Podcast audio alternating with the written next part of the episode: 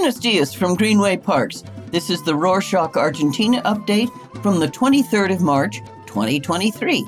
A quick summary of what's going down in Argentina. While temperatures may have cooled down in the capital, many have lost their cool in regards to the Edesur energy company. Residents of Buenos Aires City took to the streets to protest after going 14 days without electricity amid sweltering heat, with complaints mainly aimed at the suppliers. Demonstrators could be seen outside the company's premises, going as far as kicking the entrance door. Edesur is owned by the Italian firm Enel and distributes power to the city alongside the Argentine owned Edenor. Both of them were granted a 95 year concession after the privatization of the service in 1992. On Tuesday, the 21st, the government decided to step in and announced a 180 day intervention into the running of Edesur. The Avellaneda mayor, Jorge Ferraresi, will be inserted as transitory trustee by the National Electricity Regulatory Entity, also known as ENRE, to ensure the firm complies with the responsibilities outlined in its concession. What's more, Edesur was fined 1 billion pesos, about 5 million US dollars at the official exchange rate, for the repeated power outages, plus 2.7 billion pesos, $13 million, that will be used to reimburse service users who suffered outages.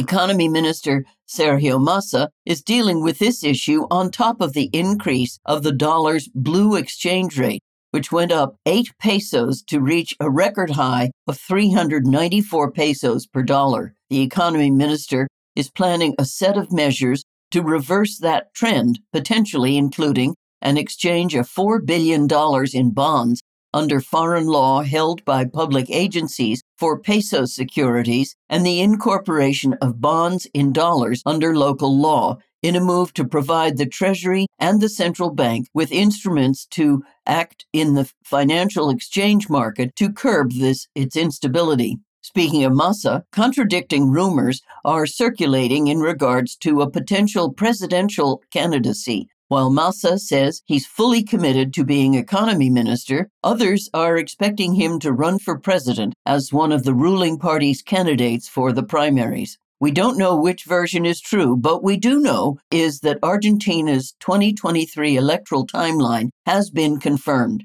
The PASO primaries are set for the 13th of August, while the next president will be elected on the 22nd of October, with a potential runoff on the 19th of November if necessary. Plus, the 24th of June is the deadline for presenting the hopefuls for the PASO primaries, so we should be close to finding out who will be running. The presidential debates will be held on the 1st and 8th days of October. The economic proposals will surely have a huge impact on who wins the election. The 100% inflation rate and currency controls are wearing down Argentina's top companies such as YPF, Arcor, and Pampa Energia.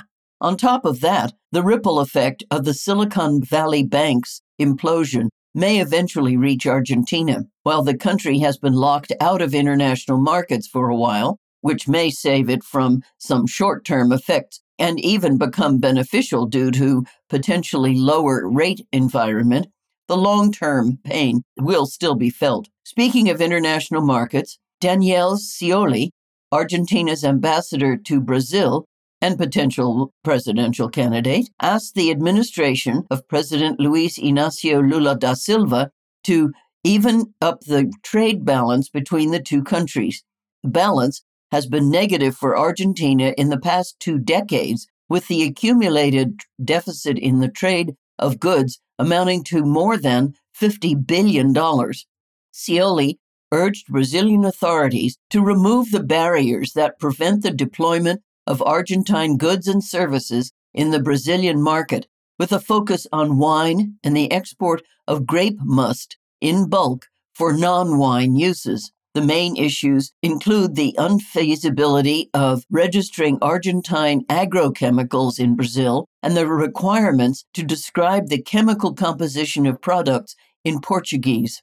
from one neighboring country to another. Argentina's and Uruguay's foreign ministers agreed to broker a bilateral presidential summit between Alberto Fernandez and Luis Lacalle Pou in April. The summit stems from the 50th anniversary of the Treaty of the River Plata and its maritime front and will revolve around topics like defense, production, and maintenance of equipment. On that note about defense, the defense minister, Jorge Taiana, signed an agreement to develop a multi purpose landing ship, a polar ship, and a floating dock for the Argentine Navy. The ship will provide support and assistance to the population in cases of emergency or natural disasters. The dock will be used to dry dock vessels in Ushuaia in order to reduce the operating and maintenance costs of ships carrying out various Antarctic campaigns. Since we're talking about the servicing the community, we have some very sweet news coming in from the province of Neuquén. A dog was given the oath of office and summoned to work in the infantile and juvenile areas of Neuquén's judiciary. Oreo, as they named it, is part of an agreement between the Neuquén and the Guardianship Ministry of Buenos Aires, which aims to increase the participation of animals as a therapeutic resource to help children and adolescents who have to testify in Gesell chamber interviews as victims or witnesses. Oreo was chosen two months after birth because he was the most well balanced puppy in the herd. We wish him all the best in his new role. Speaking of sweet, the Buenos Aires Herald published a complete guide to getting ice cream in the city. Titled Ice Cream Shops Around Buenos Aires, the article dives into everything from the history of heladerias in Argentina to the most popular flavors and where to get them. If you're an ice cream fan, it's definitely worth a read. Follow the link in the show notes to learn more. Another interesting read is a new article by the American based online magazine and travel company Atlas Obscura under the title The Female Architect Behind Buenos Aires Underground Necropolis. The article explores the history of the Chacarita Cemetery in Buenos Aires and the work of female architect Corinna Cavanaugh, who designed the elegant Villa Pantheon mausoleum within the cemetery. You'll also find the link to it in the show notes. Also related to travel, hotels in Buenos Aires are hitting decade high occupancy rates, with almost all rooms booked during the month of March. The pandemic nightmare seems to be over for the hotel industry. This is the result of a combination of factors, such as increased tourism as pandemic restrictions ease, and a series of massive music concerts. Naturally, hotels have to compete with Airbnb, and surprisingly, so do residents. City living is becoming increasingly unaffordable for Argentines, and many are blaming online rental platforms that cater to tourists. In Buenos Aires, those who own apartments and houses know they can earn twice as much through temporary rentals to tourists, which are in US dollars and charged per night. Therefore, the demand for much needed housing and long term rentals cannot be met.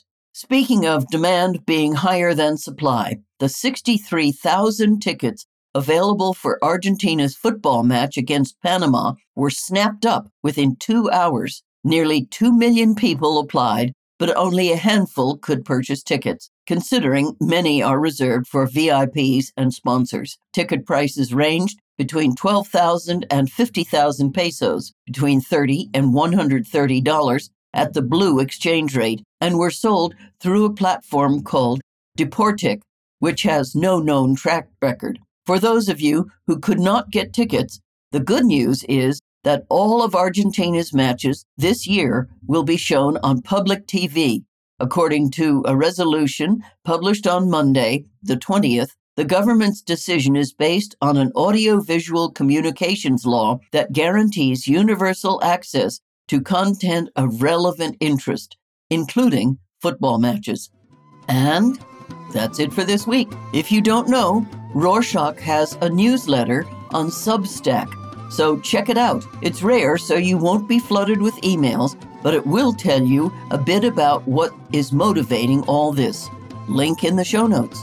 Tell us your hopes and dreams at argentina at rorshok.com. Nos vemos la próxima semana.